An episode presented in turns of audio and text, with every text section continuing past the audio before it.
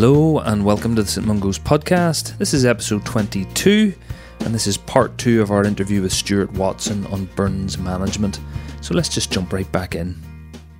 Is there any way that we could just run through a few special circumstances and, and just maybe yeah. pluck out a few little adjustments to the treatment? Is that okay? Yeah. Um, so we've got electrical burns. Any any any big differences in terms of of, of of you know your approach or your consideration for treatment and management? Okay, the first thing is is it a high voltage electrical burn in more than thousand volts? If it is, then ATLS principles are absolutely key in terms of the fact that the person may have had violent movement which has resulted in a fall as part of that injury. Um, so you've got to look for other um, cervical spine and other long bone and intra-abdominal, intrathoracic injuries. So that's an absolute key for electrical, high voltage electrical burns. Second thing you're thinking about is cardiac arrhythmias because of direct cardiac injury. And then next you're thinking about the risk of renal damage from myonecrosis and compartment syndrome.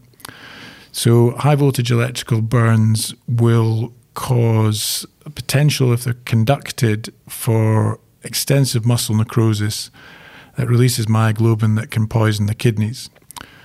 So there are several absolute key things that, that you need to think about that are different about electrical burns.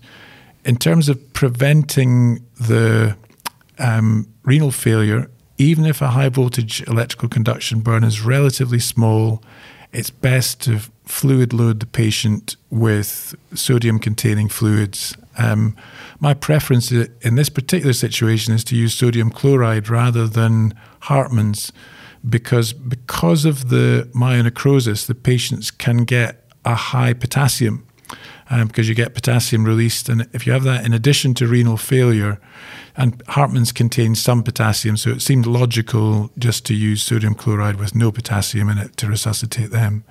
So we aim for a high urine output for those patients we check for other injuries, we monitor their cardiac status, and we look for signs of limb compartment syndrome um, that might need decompressed. In terms of chemical burns, we, we alluded a little bit to it earlier. They can obviously continue to burn. Um, so making sure that you've identified that as a possible yep. um, mechanism uh, in the patient.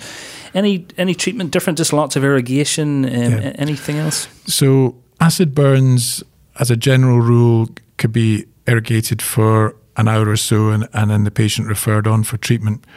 Um, hydrofluoric acid burns require urgent specialist advice because they can cause hypokalemia and hypomagnesemiemia if they're of a larger area. Um, calcium gluconate is a beneficial treatment for those patients topically.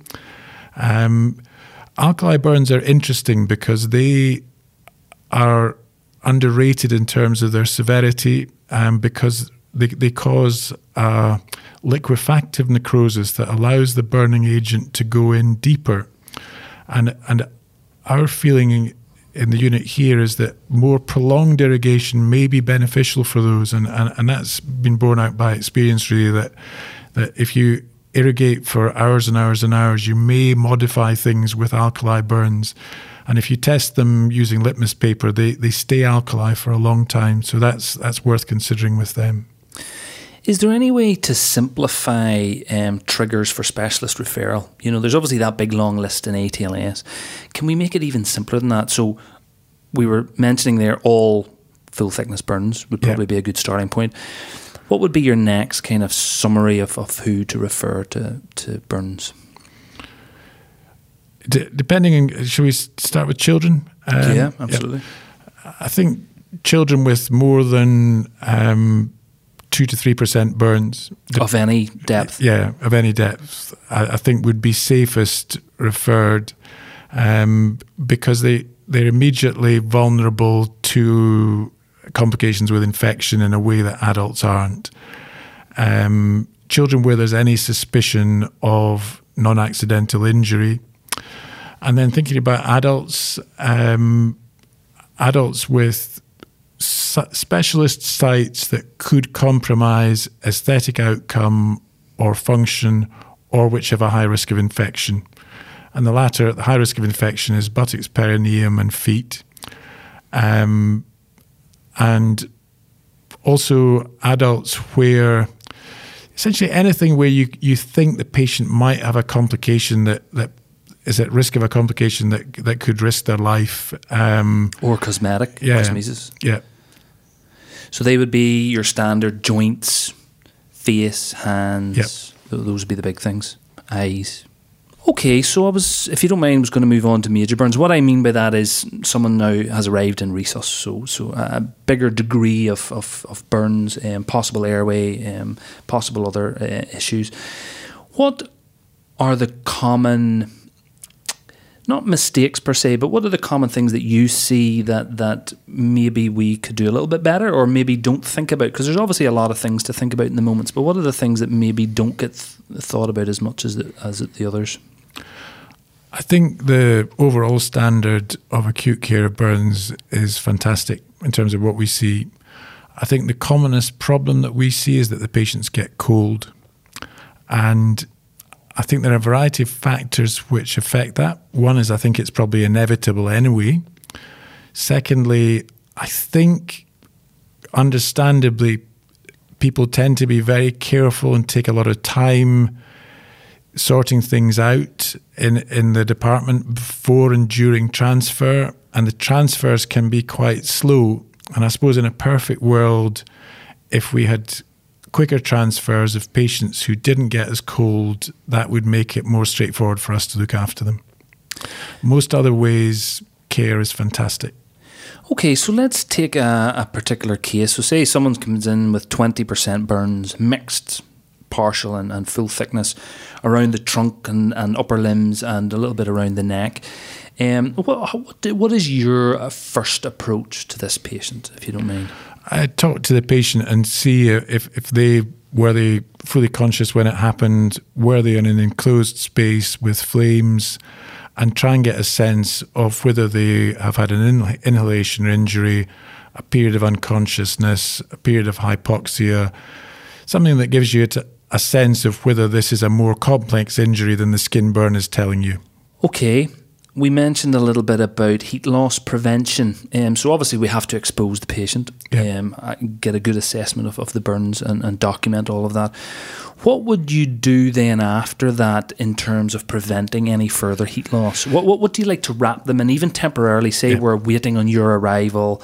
What, what, what do you prefer? That's a very good good question, uh, and I I suppose in a perfect world, what I would do is very gently clean the wounds with warm warm saline, and then wrap the patient in cling film, and just make sure the cling film's not too tight. But cling film is great, and then I'd put on a big sterile towel, and then I'd put a bear hug or warming blanket over the top, and actively warm the patient as much as possible. Um, just for our pre-hospital colleagues, if that's okay, um, we were talking about heat loss prevention and the the initial cooling for the burn. So in those bigger burns, um, say twenty percent or whatever, um, what would be the best principles in terms of not overcooling the patient? What, Yeah. what would you advise? if if you have a, a a very big flame burn that in many ways the damage is done and you can't modify it by cooling in the same way that you can a superficial scald injury and the pain is less of an issue it's it's a if there is pain it's a deeper seated pain that cooling doesn't doesn't influence so i think just a brief period of cooling to ensure that the patient has no more active burning you know, two or three minutes, and then application of cling film at the scene. And uh, as everyone knows, emergency transfer to um, supportive care at the hospital is, is the most important thing for the, the patients with life threatening injuries. Considering some of the big issues around the major burn patient, um, and one of them is obviously airway. Any thoughts yourself on airway? You did mention that you, you you've always been satisfied or fairly impressed that that's one of the things that we generally I- do well. I think we, I think as a as a collective, we tend to slightly over intubate patients who are referred from other centres. But I think the bottom line is that that is the safest process for transferring patients from other centres because it's a catastrophe to have someone who loses their airway in an ambulance or a helicopter. Um, so it, that is an inevitable consequence of keeping people safe during transfer. But if you had a perfect world, we would have a system where we could somehow you know, monitor people's airways during transfer, and we'd maybe avoid intubating a few patients. But overall, airway management is excellent because we the patients with the really bad burns, we get them with secured airways, and and that is the one way that patients die quickly. Uh, you know, with burns, other than dying at the scene, is if they is if they lose their airway in the first few hours and and you know that compares starkly to when I started off in burns, you know, thirty odd, odd years ago, uh, where we used to worry about you know occasionally having to do emergency trachees for patients who were turning up at the unit or things like that. You know, nowadays we have very safe airways and, and, and excellent management. So. The, the price that we pay for that is occasionally patients with superficial facial burns get intubated unnecessarily and people maybe just think about that occasionally. You know, if, if it's a very superficial burn and just wait for half an hour, an hour with your anaesthetist in your centre and, and think about it.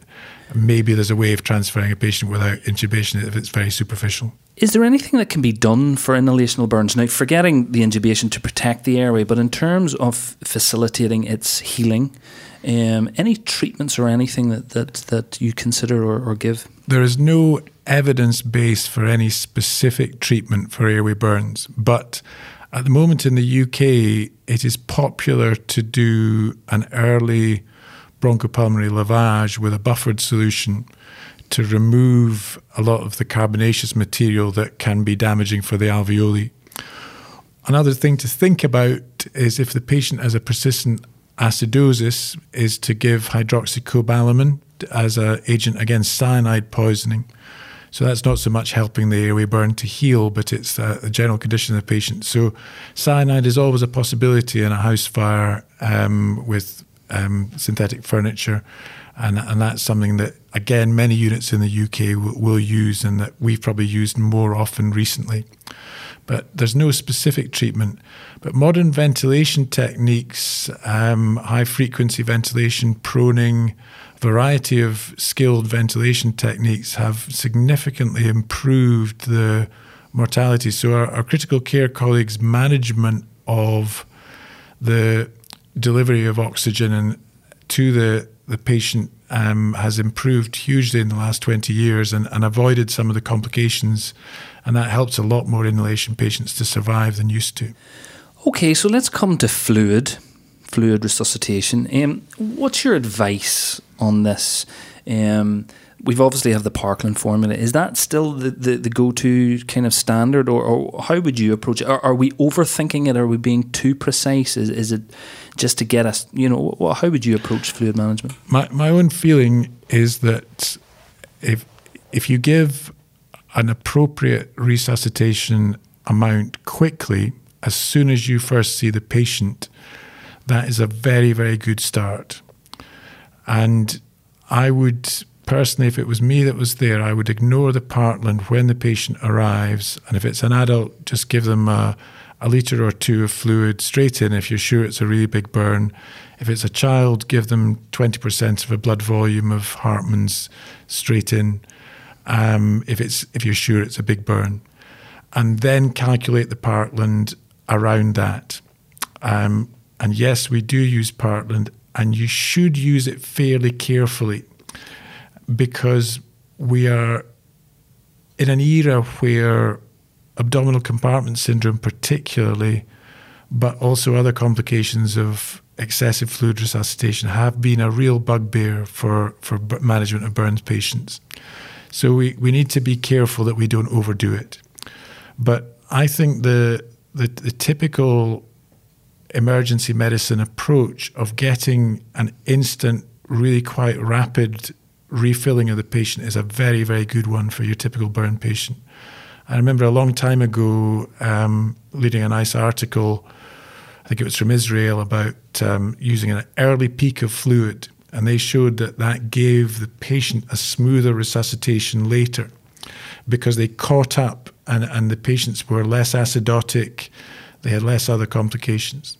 So there's no question in my own mind that if you if you, you can give a a large but safe amount quickly, then that gets the patient off to a good start. One to two litres. Yep. And in terms of the type, you did mention before that if you're suspecting myonecrosis, yeah. then normal saline would be the best. But you did mention Hartmann's there. So if yeah. you're not thinking that there's risk of, of lots of muscle damage, then Hartmann's would be Absolutely. a similar choice. Okay. And, and, the only patients that I personally wouldn't use Hartmann's in are the electrical conduction burns. The the other ones I, I would use Hartmann's for, for all the patients. So, in terms of ongoing fluid management, get in a little bit of peak fluid, like you say, and then work out the Parkland formula.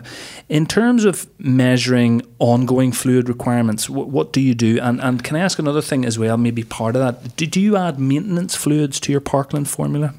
We use maintenance fluids for children, but for adults, the only maintenance they have is their feed, unless there are specific other reasons.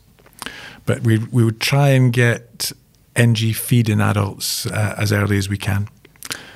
And in terms of measuring ongoing fluid requirements, is it still mostly urine output kind of measurements? Absolutely, and, and that's a very important factor about the Parkland formula, and and this is absolutely key to the principles of burn resuscitation. In adults, you would aim from 0.5 to 1 mil per kilogram per hour. And if it's more than that, you would actually try and ease it back. And in children, you'd aim for about 1 to 1.5 mils per kilogram per hour. And again, if it's more than that, you'd be looking to ease it back because it, the deleterious effects of over resuscitation are almost as bad as they are of under resuscitation for burn patients. It can be a real tightrope. Yeah. And, and it, it is a huge challenge in the critical care patient because the, the ICU uh, doctors are also having to balance the fact that they're having to heavily sedate the patient, which alters venous return and cardiac output. They're having to ventilate the patient, which alters venous return. Um, so you, they have all these other factors which complicate the amount of fluid that the patient needs. So often in the ICU patient, the patient needs much more fluid than we'd actually like to give to maintain the urine output where we'd want it. And, and that is a huge challenge at the moment in, in modern burn care. To the extent that our ICU team are, are always working on ways of using small doses of inotropes to kind of minimize the fluid requirements where they can to support the circulation by squeezing the peripheral circulation, by improving the cardiac output.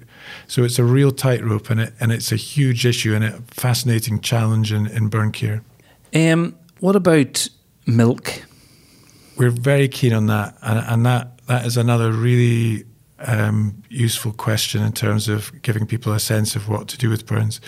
If you have a major burn patient who has a delayed transfer, then it it it makes it probably makes a material difference to the patient's long term outcome if we can commence feeding the patient early on.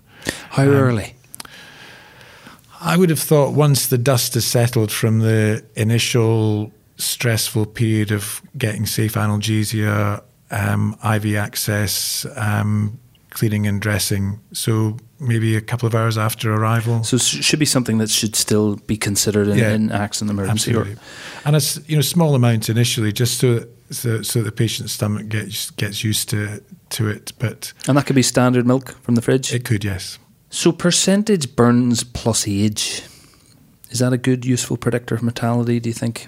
It, it is, um, but it's nowadays you can think of in terms of mortality, you have to add another 10 to 40 into that equation. So it, it gives you a sort of hint, um, particularly at the extremes of age, but anywhere between, you know, 10 years of age and 40, it, it, the actual total amount is, is much higher. So, for example, one of my colleagues from Chelmsford published a paper in which he showed that they'd moved that score, the, the Baux score, up to about 130 or something like that for many, many of their patients um, in terms of what the predicted outcome of survival was. But it's still useful and it, and it, it's um, it gives you a sense of the, the risk to the patient. What generally happens to the major burns patients that end up in IC? What, what, who survives and who dies? What, and what, what do they generally, those that do pass away, what, what are the reasons typically? So we, we tend to take them to theatre initially after about 24 to 36 hours after their injury and excise as much of the burn as we safely can and repair that with donated skin or with a synthetic dermis called Integra, which is a bovine cow collagen product. And then over a period of few weeks, we gradually get their wounds healed up with their own skin. And during that period, we tend to find, along with our critical care colleagues, that the patients have multiple episodes of infection, that they have periods where they need high levels of inotropic support and where they have periods where they need high levels of support for respiratory distress. And quite a few of them, as I mentioned about the fluids, have, have problems with their guts from uh, excessive fluid affecting the gut function. And over, generally speaking, for your typical major burn, it would take about four to eight weeks of critical care and frequent surgical management to get them better. The ones that don't survive are the ones who have severe comorbidities most commonly. And they tend to be patients with um, addiction issues who have had other comorbidities because of that, or patients, older patients. Occasionally, young patients die, usually of overwhelming sepsis. It's a race to get the patient healed before they become overwhelmingly septic because of massive open wounds.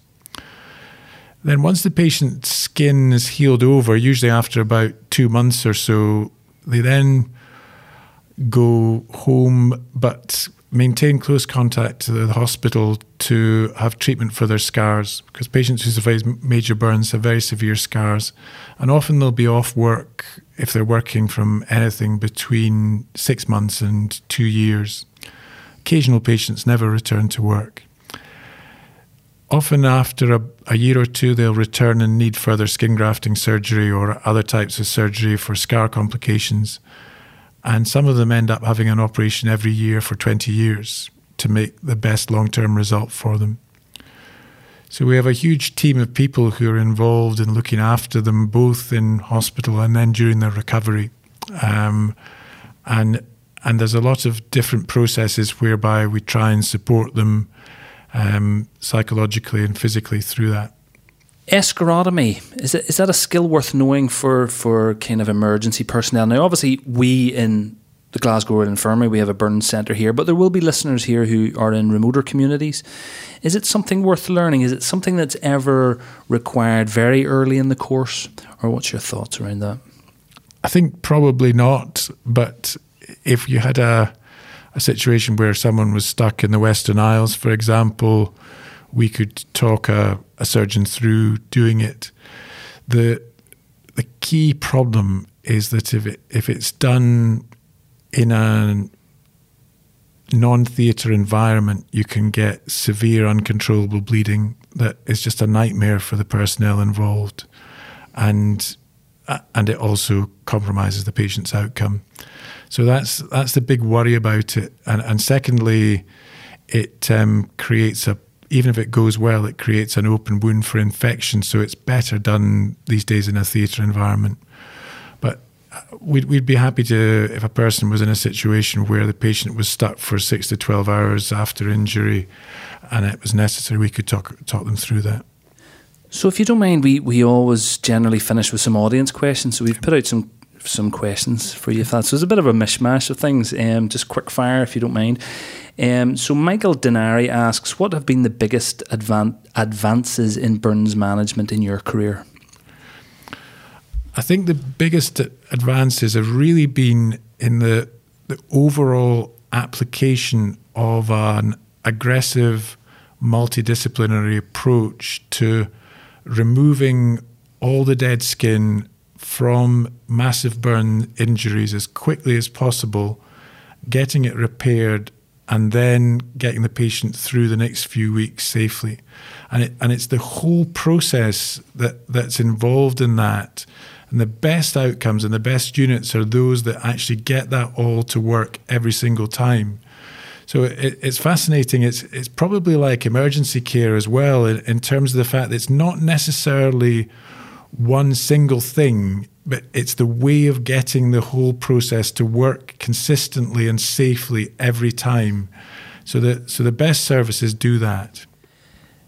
Uh, Mary Walsh asks, "How do you think Scotland would cope tomorrow if there was a Grenfell Tower incident?" Um, with dozens of severe burns patients? And what is the major incident plan for Scotland for multiple burns victims? That's a that's a great question, and, and we're actually I'm the lead clinician of the Burns Network, and we're just at the moment revamping our plan. And so I'm actively having meetings with Ray D'Souza, the um, resilience officer for, for Scotland, and with various other people to to develop that. We have a plan which is based around the Commonwealth Games, which is a broad plan, but it's it, and it's good, but it's not specific enough to answer exactly the question that I think she's asking, which is where would all these major burn patients go, and how would we treat them? So what what we're working out is basically a system whereby the very very sickest patients go to general hospital ICUs the most treatable major burn patients go to all the burns and plastics units in Scotland.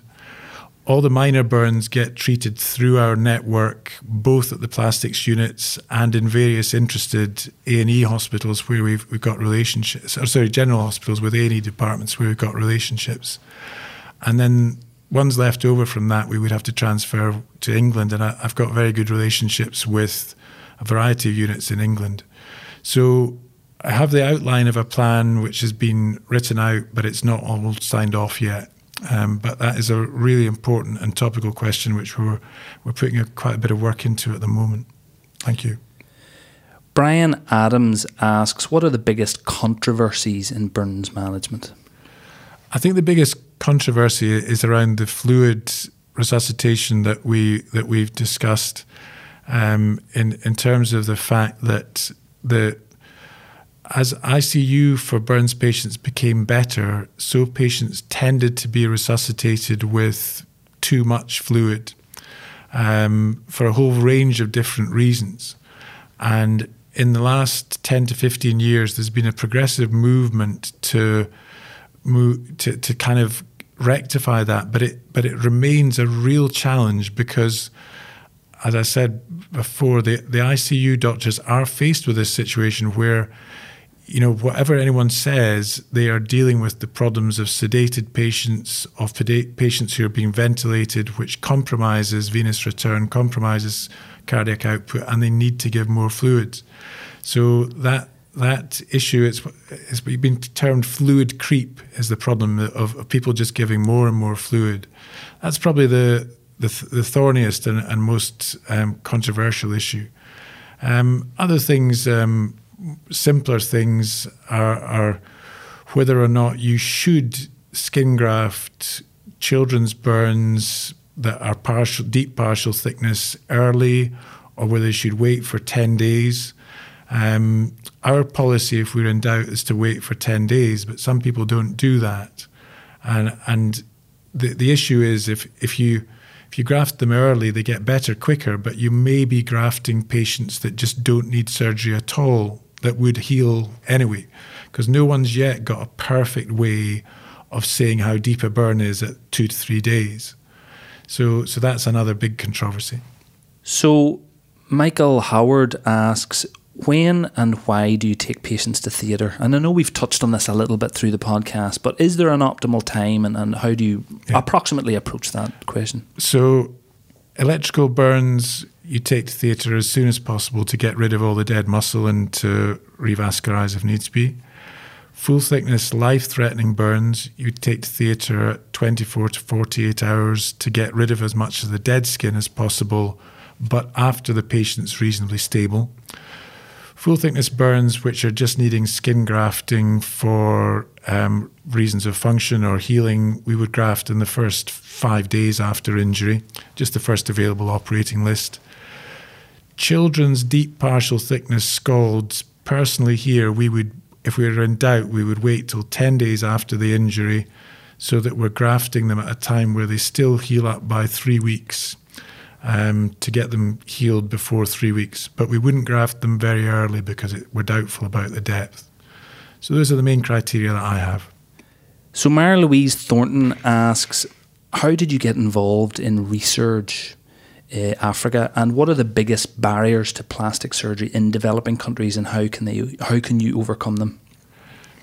That's a great question. Uh, the ReSurge Africa started off with a surgeon from the old Canniesburn, Jack Mustardé, and I was then invited when I started as a consultant here in 1996 to go out. I went out and did some work at a conference there at that stage, but my involvement really started because a surgeon from Accra called Opoku Ampomah um, trained with me between 2003 and 2005 and I established a cl- close relationship with him. And, and since then, I've gone to help him teach in the unit and to train his registrars.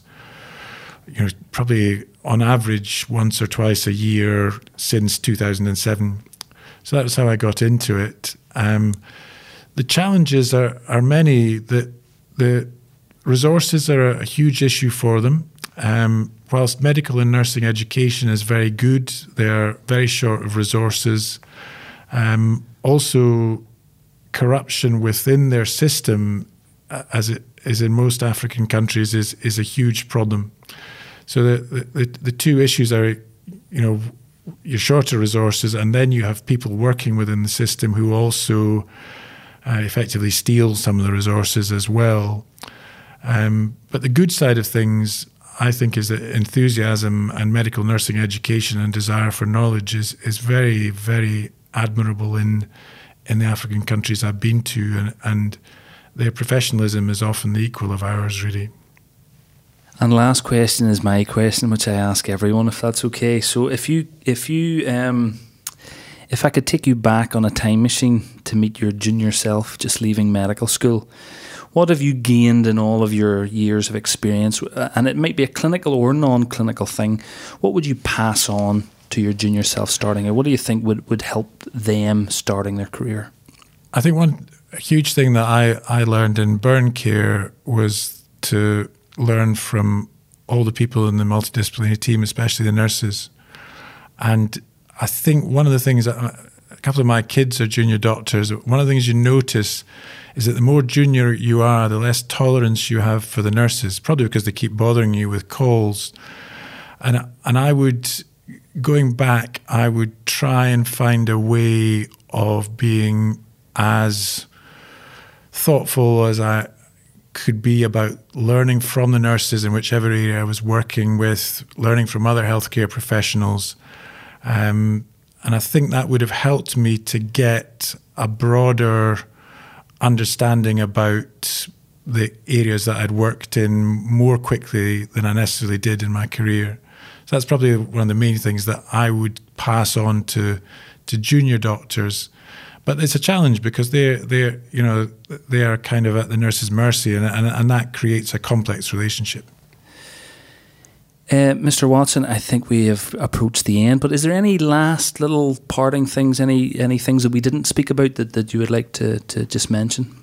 Yeah, one thing that I've discovered since I became the lead clinician of the Burns Network and, and also um, going to Africa a lot, I think probably in, a, in our ivory towers in, in uh, burns and plastics, we probably have over the years neglected our involvement in working with A&Es, in helping with training, in having shared training. And I, that's something that I we've done now quite a few times, gone gone out to accident departments, and it, and it is unquestionably a, a mutual learning experience to, for us to to go to accident departments and, and to talk with um, teams there. Um, and, I, and I think it, it probably helps people in their in their departments to have confidence in dealing with burns patients and, and other trauma patients that we deal with when, when they come in too. So that's something that I feel a certain regret for.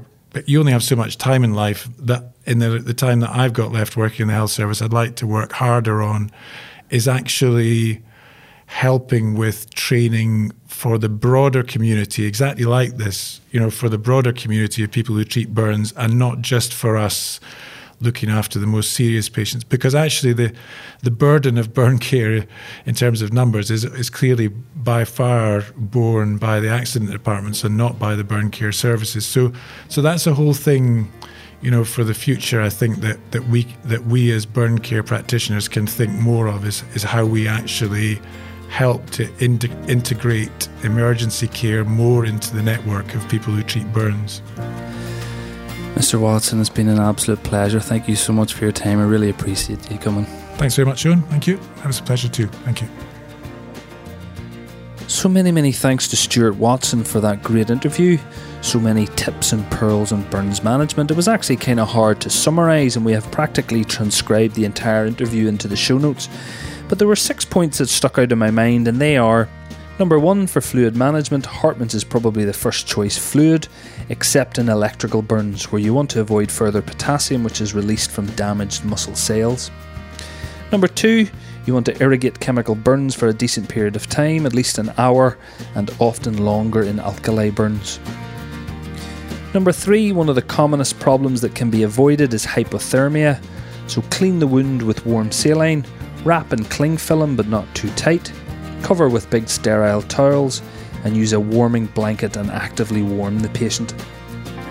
Number four, in terms of fluid resuscitation, it's probably best to give a decent volume of fluid up front, about 1 to 2 litres in an adult, and then calculate the Parkland formula around that.